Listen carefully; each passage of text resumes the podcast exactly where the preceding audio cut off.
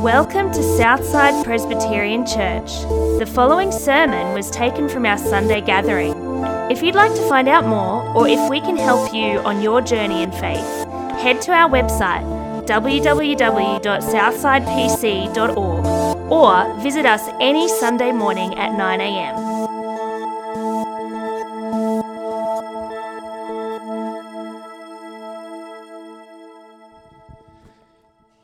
We're going to read the Bible together now. So we're going to read the first, uh, I'm pretty sure it's seven verses of Romans.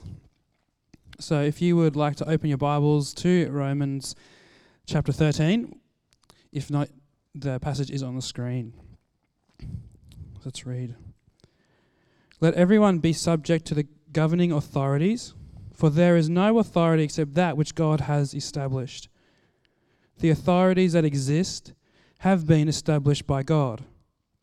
Consequently, whoever rebels against the authorities is rebelling against what God has instituted. And those who do so will bring judgment on themselves. For rulers hold no terror for those who do right, but for those who do wrong. Do you want to be free from fear of the one in authority? Then do what is right, and you'll be commended.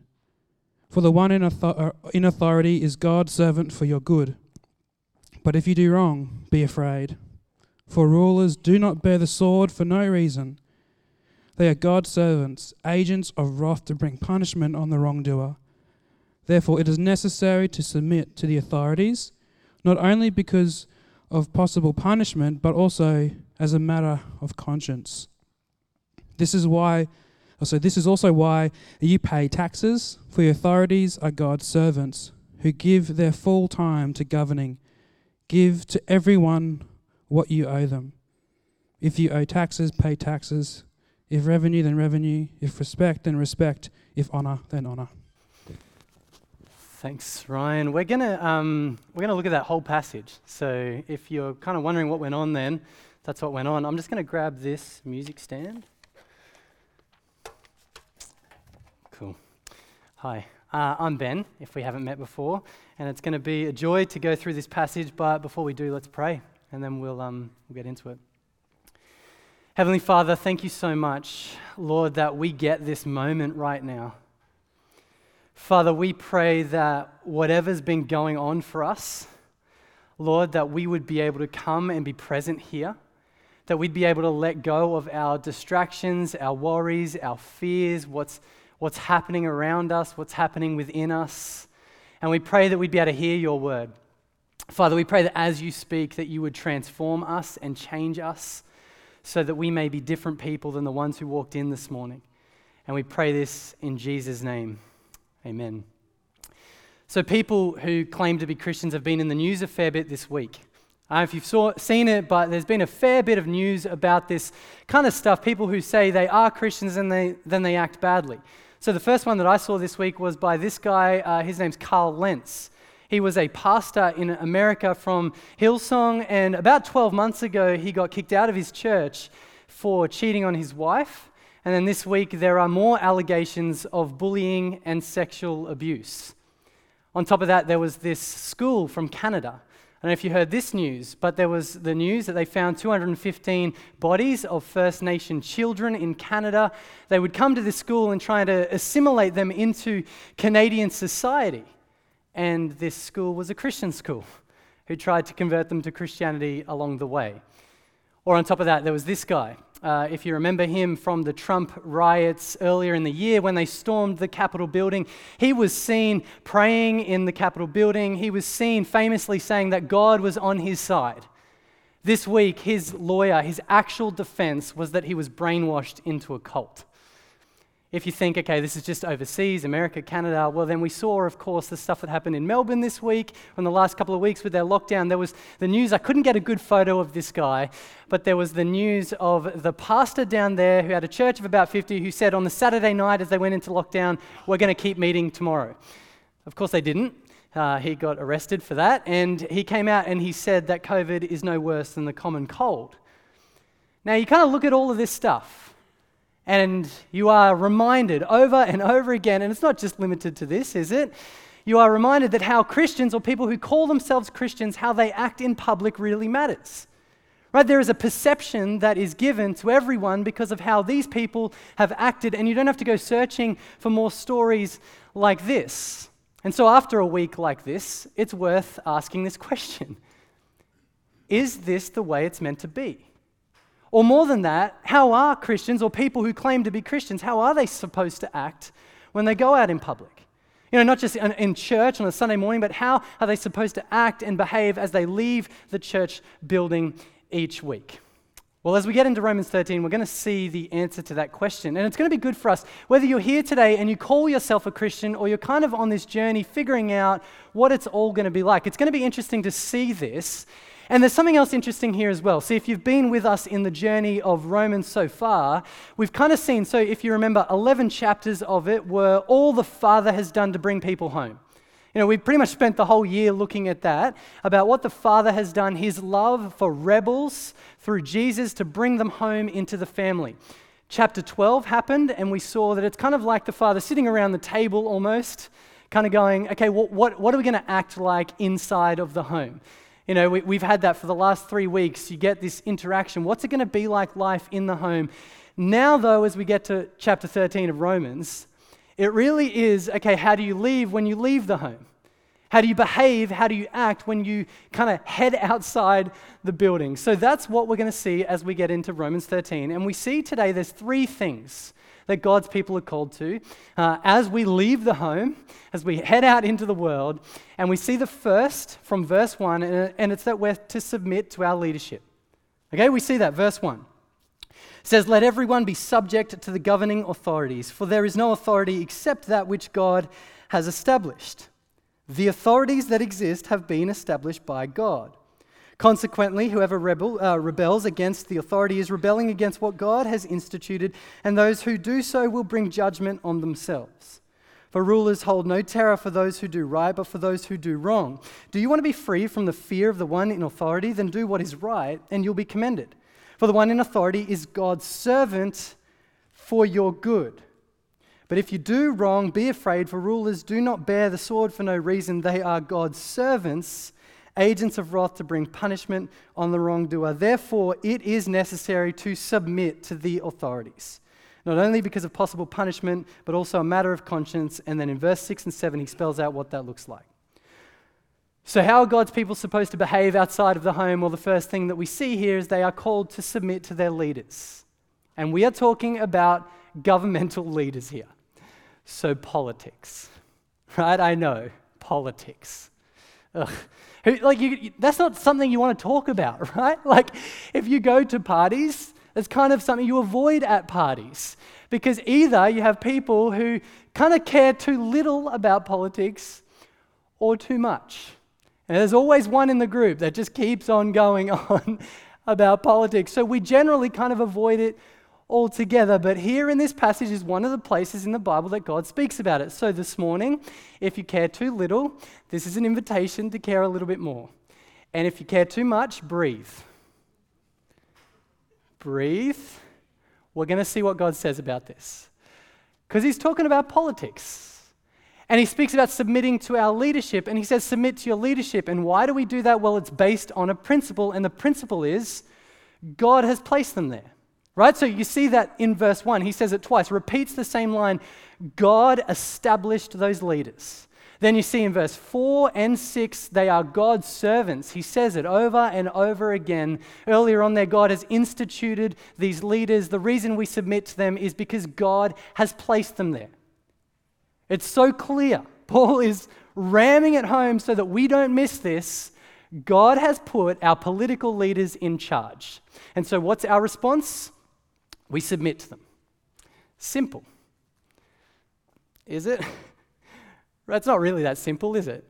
I mean, in Australia, particularly when we think about how we interact with leadership, Australia, the culture of us is that we don't like leaders in any sphere of life, let alone the political sphere of life. So then what we do is we go, well, I don't like my leaders, so how do we make this passage not true? And I think what we do is we go to the extremes, okay? And so we go, well, this passage can't be true because what about the extremes? You know, what if my leader was Hitler? then this wouldn't be true. Or what if my leader's telling me to do evil, then it wouldn't be true? Or, or saying, don't listen to what God says, then it wouldn't be true. So if it's not true in those spaces, then it's not true for us. Unfortunately, we can't make that step. So, what does this mean? Well, let's start with what it doesn't mean. This doesn't mean to submit to our leaders, it doesn't mean we must obey them at all costs. It doesn't mean we must obey our leaders, particularly at the cost of disobeying God. Okay, the principle is God is the highest authority and the political leaders are under him. So if our leaders are telling us to do something God has said not to do, or to not do something God has said to do, then we don't at all costs obey our leadership. Now, we see this principle play out in the Bible. You know, a few different places in the book of Daniel. If you remember famously, Daniel in the lion's den, the reason he went to the lion's den was because the leadership said, Don't pray, but he said, I have to pray. Or earlier on in Exodus, in the book of Exodus, the Hebrew midwives are called to kill babies, and they don't do that. Right, so you actually see this throughout the Bible play out in certain instances. We see this in history as well. You know, you think under the leadership of Hitler, someone like Corrie ten Boom, if you know her story, she hid Jews in her house. She disobeyed the political rule to obey God. Or even I saw this week there was, uh, there was some Chinese pastors from an underground church who were arrested. So it doesn't mean that we must obey at all costs. Now, just a very quick side point. In a global pandemic, the reason that we didn't meet when our government said not to meet is because we were listening to our leaders when they said that this is going to be best for the health of your church and for the loving of your state. But if our leadership told us that we could never meet, then we would have to think about that. But we went online for a certain period of time, but if they said never meet, we'd have to kind of do something about that. Okay, so it doesn't mean you must obey at all costs. The other thing it doesn't mean is you must be happy with everything that they do. Now, we've got to be respectful, but we don't have to be happy with laws that discriminate the weak. In fact, we have a God who cares for the weak, and so we must too care for the weak. So we don't have to be happy with laws that don't care for our unborn children. We don't have to be happy with the laws that don't care for the 240 people on islands seeking asylum in Australia. We don't have to be happy with the systematic greed that makes the poor or the homeless struggle. We don't have to be happy with laws that make it harder for First Nation people here in Australia. We don't have to be happy with that. We have to respect them. We have to think about how we go about that. And it's hard. I don't know exactly what we do in that space. We don't have to be happy with these laws. Okay, so, so it doesn't mean those things. So, what does it mean? Well, I think you could sum up submit to leadership in two ways respect and honor. Firstly, respect. We are called to respect our leaders. We're called to respect them. And, and how do we do that? Well, we pay our taxes because they're our leaders. Even if we didn't vote them in, they're our leaders. We give them revenue, respect, honor, all of these types of things. They're kind of summed up in this idea of respect. It means that our leaders are our leaders. Now, this is particularly pointed to us if we don't like our leaders. And if you don't like your leaders, you kind of go, okay, do I really have to respect your leaders? But there's two things here that strike me about this. Firstly, Paul is writing originally to Rome. So think about the church under Roman rule. Now, if you know anything about history, we know that Roman, the Roman rulers weren't exactly the most beautiful, gracious leaders. In fact, a few years earlier, from the book of Romans, a few years earlier from it being written, the Jews were kicked out of Rome. So it's not just you got to pay a little bit more taxes, it's like we're taking your home and get out of our city. Now they're back, and Paul's saying, you know those leaders that you hate? Respect them. It's challenging. Or even Jesus, you think about Jesus. So, Rome, and, and what about Jesus? He too respected his leaders. Remember, he said, Pay to Caesar what is Caesar's. He even, at the point of his death, submitted to the rule of Pilate. He even had that line, remember, where he said, You would have no authority if God had not given you it. So, if it's good enough for Rome and it's good enough for Jesus, then it's good enough for us. And we are called here, even if we don't like our leaders, to submit, to respect our leaders. So, who are they? Well, in Eight Mile Plains, in our area, in the Toohey electorate, we have Labor as our leadership, and Peter Russo is our leader, and we're called to respect him. In Queensland, it's Labor, it's Annastacia Palaszczuk, and we're called to respect her. In Australia, it's Liberal, it's Scott Morrison, and we're called to respect him and the people in charge and their teams and all of that sort of stuff. We are called first and foremost to submit, which means we got to respect them. Even if we didn't vote them in, they are our leaders. But it also means honour.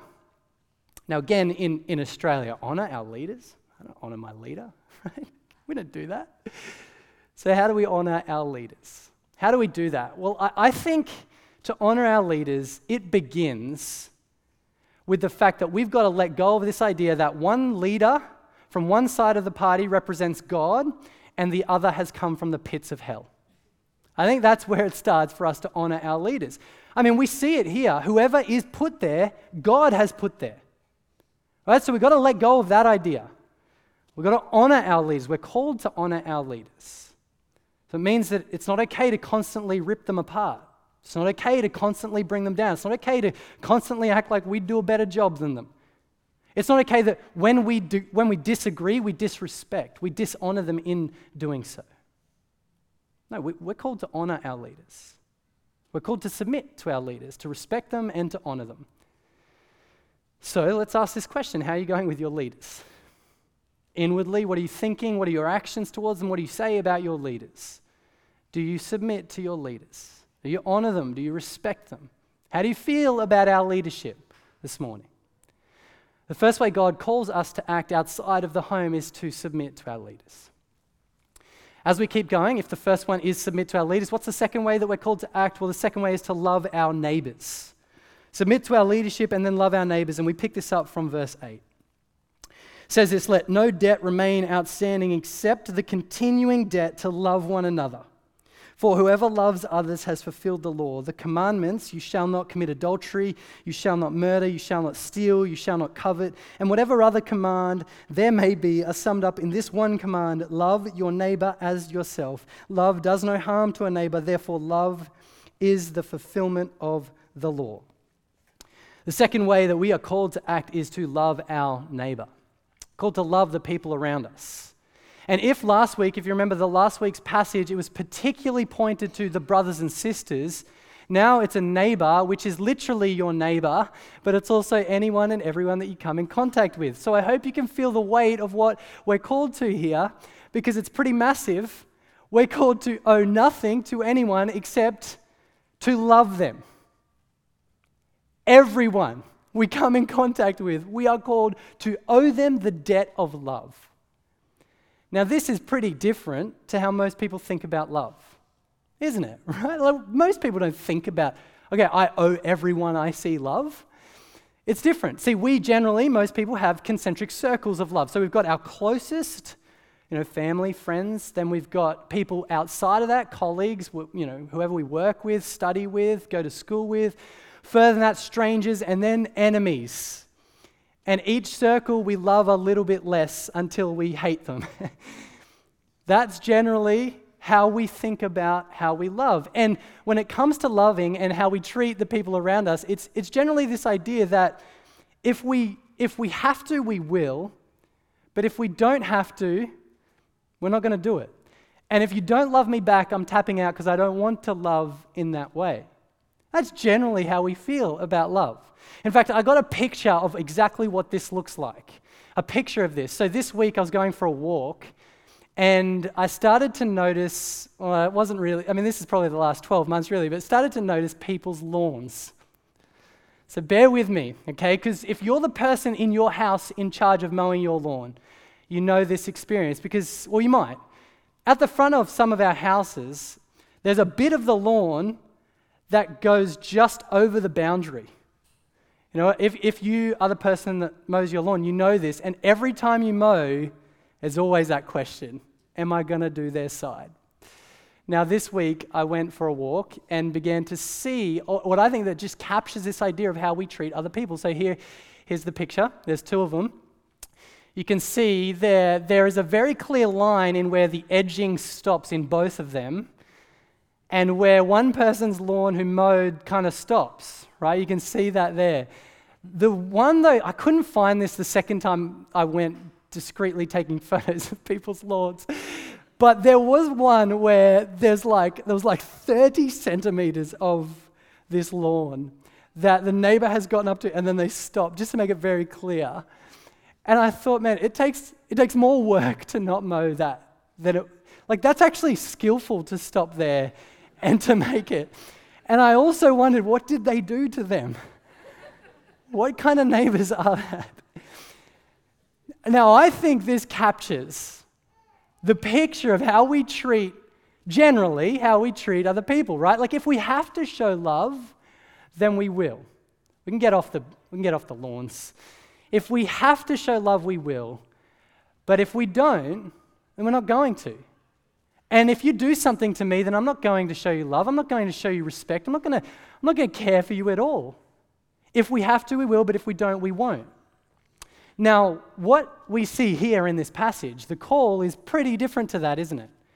Because he says here, the only debt you have to people is the debt of love. So owe nothing to anyone, like pay back your debts, but the only thing you owe them is love. And what is that love? Well, he says, love your neighbor as yourself. Now, what does that look like? Well, if we think about it, this idea of love your neighbor as yourself, it's actually way more than just mow their lawn. It's way more than the smile or the wave on the street. It's way more than that. Because if we begin to consider what does it mean to love my neighbor as myself, we actually have to think through this question well, what love do I want? Or what love do I give myself? And when you begin to see this, it radically shapes what he's saying here. Right? So think about this. What love do you want? What love are you looking for in a friend or in a family? Or if you think of someone who loves you, what is it that you like about them? So here it is for me, right? When I think about the love that I want, I want, I want to be cared for. I want kindness. I want nice words to be said to me.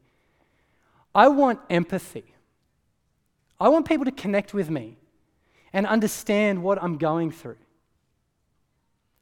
I want those things. I want, I want actions. I want thoughts. I, I, want, I want all of that when it comes to love. But see, here's what else I want when I'm thinking of people loving me I want the benefit of the doubt. You know, that, that for me is where love kind of makes its home when people give me the benefit of the doubt. I want grace when I stuff up. I want forgiveness freely offered. I don't want bitterness. I don't want people holding my wrongs over, their, over my head for the next few years. I want all of that. Now, when you think about what it means for you to love or to receive love, I wonder what else you add to that. You know, maybe we want people to stick around. Maybe we want people to, to get, just keep showing up. Maybe it's something else, but we all know what it means to love ourselves. We all know what love we're expecting. Now, the radical thing here is what God is calling us to is He's saying, This is what you owe the people around you. That's crazy. This, when you see anyone and everyone, this is the type of love you owe them, the love that you want yourself. So, again, let's see how you're going with that. Let's ask some questions here. How are you going at owing people love? You know, as you came here to church this morning, like our neighbors here, let's think about our neighbors at church this morning. Did you rock up to church this morning thinking in your mind, I owe these people love? Is that what you were thinking? Now, I know this is hard because for some of us, we've got people that are a little bit harder to love than others. Not all of us are easy to love. For some of us, there's been hurt over the years or over the last couple weeks or few days. How are you going at owing love here at church? What about at home? Now, I'm not, not talking about abuse, right? So we can, we can put that to the side. But when we think about our families, for some of us, when we think about our siblings or the relationships that we have, that we, of people that we are related to, for some of us, we've given up. For some of us, there's bitterness that runs deep. For some of us, we're not going to forgive. The idea of that is gross. But God calls us here to owe them love. So, how are you going at loving your family? What about your actual neighbors in your street? do you know that you owe them love? You don't just owe them to mow their lawn, but you owe them the love that you want yourself. Some of us don't even wave to our neighbors. But we owe them this. We owe them love. That's what God calls us to here. What about the people we work with, the people we study with, the people at our schools or unis? What about those types of people? When we see them, do we know that we owe them love? What God is calling us to here is radical, but He calls us to it. So, number one, we submit to our leaders. Number two, we love our neighbors. Number three, what's the final one? Well, we watch ourselves. We watch ourselves. We see this from verse 11. He says, And do this, understanding the present time. The hour has already come for you to wake up from your slumber, because our salvation is nearer now than when we first believed. The night is nearly over, the day is almost here. So let us put aside the deeds of darkness and put on the armor of light. Let us behave decently, as in the daytime, not in carousing and drunkenness, not in sexual immorality and debauchery not in dissension and jealousy. Rather, clothe yourselves with the Lord Jesus Christ and do not think about how to gratify the desires of the flesh. The third way that we are called to act here is to watch ourselves. So we submit to our leaders, we love our neighbors, we watch ourselves. And the language here that he uses is to wake up. Wake up to yourselves because the night is over, the day is here. He is calling us to watch ourselves. And he uses the language here put off the desires of the flesh and put on Jesus Christ. Now, I know that language is a little bit strange.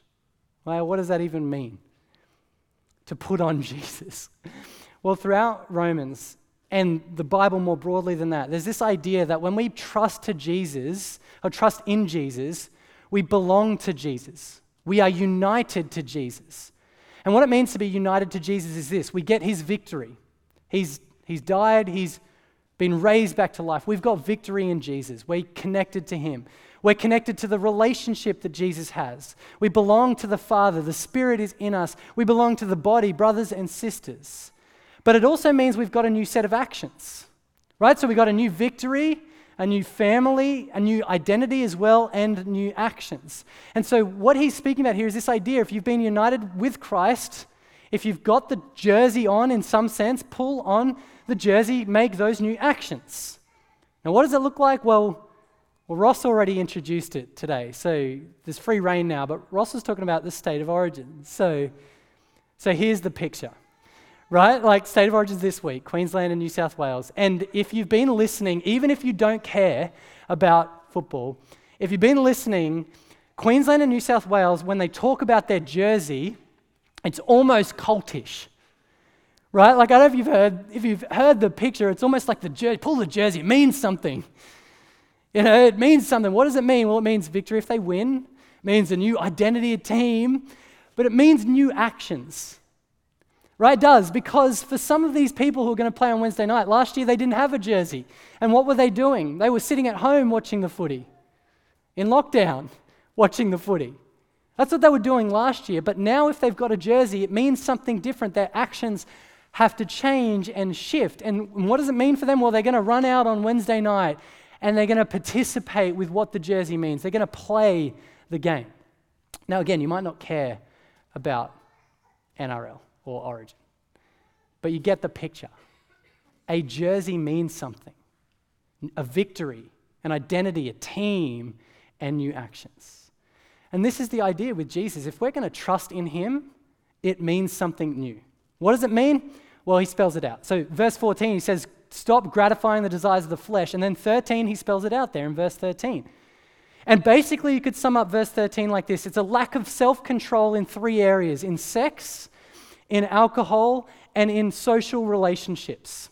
Okay, so with, with sex, it's this idea of lacking self control. It's participating in anything outside of God's design in marriage. Right? So it's whatever happens on a screen. It's whatever happens in your mind when you're fantasizing about something. It's whatever happens with someone you know or someone you don't know. It's whatever happens outside of God's design in heterosexual marriage. That's what we're talking about here. And, and the call here is put off that. Stop participating in that because that's the old way of life. That's not the way of Jesus.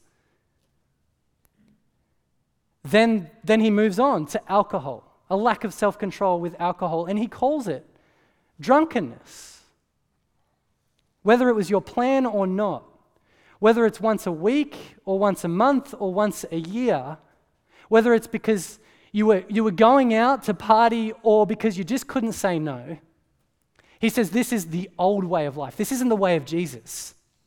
And the call is stop getting drunk. Or then finally, with social relations, relationships, dissension and jealousy, and it's this idea of disunity. You know, like if, if our relationships around us aren't unified, if there's stuff that we're not willing to push into and deal with, this is not the way of Jesus. It's the way of the flesh, it's the way of the world, because it's easier not to deal with stuff. And Jesus says, put it off. Put those things off. But, but what do we do instead? He says, pull on Jesus Christ. Put on Jesus Christ. And, and what does that look like? Well, we've seen some of it. Submit to our leadership, love our neighbor.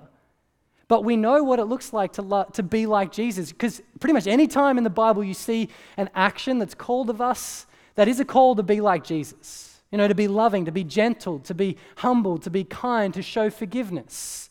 All of the stuff from chapter 12 onwards is all about living a life like Jesus. And we've got to watch ourselves in this. We've got to watch ourselves in this because it's easier to gratify the desires of the flesh than live the life of Jesus. So, the three things submit to our leadership, love our neighbor, watch ourselves. But there's one final question. And the final question is well, why do we do any of this? Like, why? Why?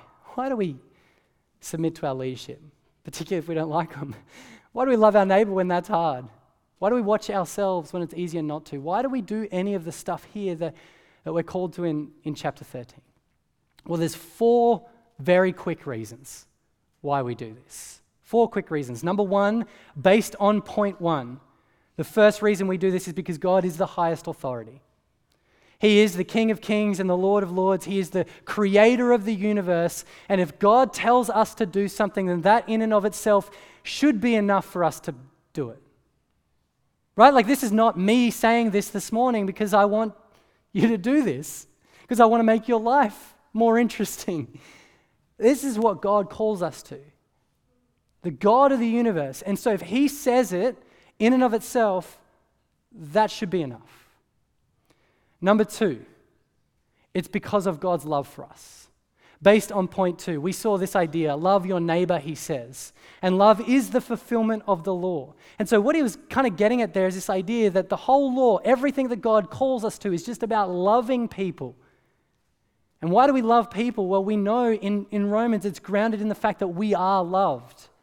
God shows his love for us in this while we were still sinners, Christ died for us chapter 12 began. Remember, before we went into any application, it was in view of God's mercies, in view of His love.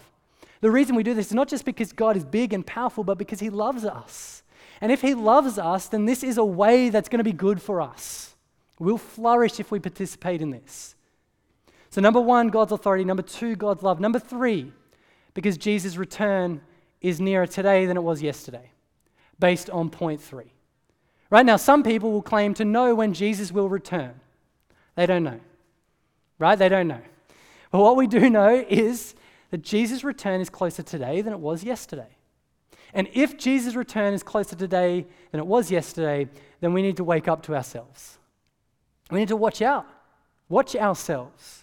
We need to stop living as if He's never coming back because today is closer than yesterday. His presence is near. And so the motivation for this is because God's the authority, because He loves us, but also because He's close. So, number three, Jesus' return is closer today than yesterday. And then finally, number four, it's because the impact we have on our community says something. We have the ability to either help or hinder the message of Jesus. Now, we know this. We know this, don't we? We know that when people do this or when they don't do this, it either helps or hinders the, the message of Jesus. Right? Like we know that from the beginning. We know that. No one looks at any Christian who is a bully or is involved in sexual abuse, no one looks at that and says, Hey, tell me more about Jesus. No one looks at schools that are selfishly abusive and trying to convert people, and if that doesn't happen, we're going to kill you. No one looks at that and says, Man, I want to become a Christian. No one sees people who are anti establishment, who aren't willing to listen to experts in the field, who aren't gracious enough to say that there are people that I know and I'm not going to rebel, I'm not going to storm into Capitol. No one sees all that and says, Tell me more about this message you say you hold on to. We know that. When people don't participate in the way that God calls us to, it's disgusting. It makes the message of Jesus look gross and it pushes people further away. But when people do this, when people submit to their leadership, love their neighbor, watch themselves, act differently to the way of this world, there is something beautiful in this. There's something attractive about this. And there's something that makes people want to go, I want to know about this message. So for me, this kind of happened when I became a Christian.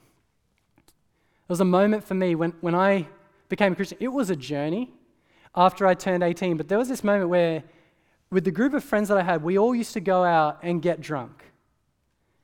And then there was a moment where I kind of met Jesus. There was a journey in that process. I wasn't perfect at any point in that, but there was this moment where we, I would go to the parties and I wouldn't drink. And there was this one moment where one of my mates said to me, he was off his face. He said to me in that moment, He said, I want what you have. When there's something, when we participate in the way of Jesus, there is something beautiful about that. And that's not a story of how good I am, it's a story of how gracious God was to me and helping me in that. But you see it. We know this to be true. If we're participating in the way of Jesus, it's beautiful. And if we don't, it hinders the message of Jesus. So God's the highest authority. That's why we do this. He loves us. That's why we do this. He's near. His return is close. That's why we do this. And we can't help or hinder the message of Jesus. Let's pray. Heavenly Father, as we come together this morning, Lord, we pray that you would give us grace as we consider what this means for us. Lord, we thank you so much that as we've reflected on so many different times in the book of Romans, that our position in the family is not grounded in us. It's grounded in what Jesus has done for us, it's grounded in the love that you have for us. But now, as we begin to think about the difference that it makes in us and through us, we ask, Father, that you'd give us some help in this. We pray for those of us who feeling the weight of our sin this morning that we would find the joy in repentance and coming and laying that before you. And we pray that you give us the power to change. We pray for those of us who are feeling apathetic to this whole thing, who just don't care. We pray that you would fire us up and give us a, a renewed passion for this. And we pray, Lord, that as a church, as we live the way of Jesus in our world, we pray that it would have such an impact on our community that more and more people come to know you. God, we desperately need your help in this. And we pray it in Jesus' name. Amen.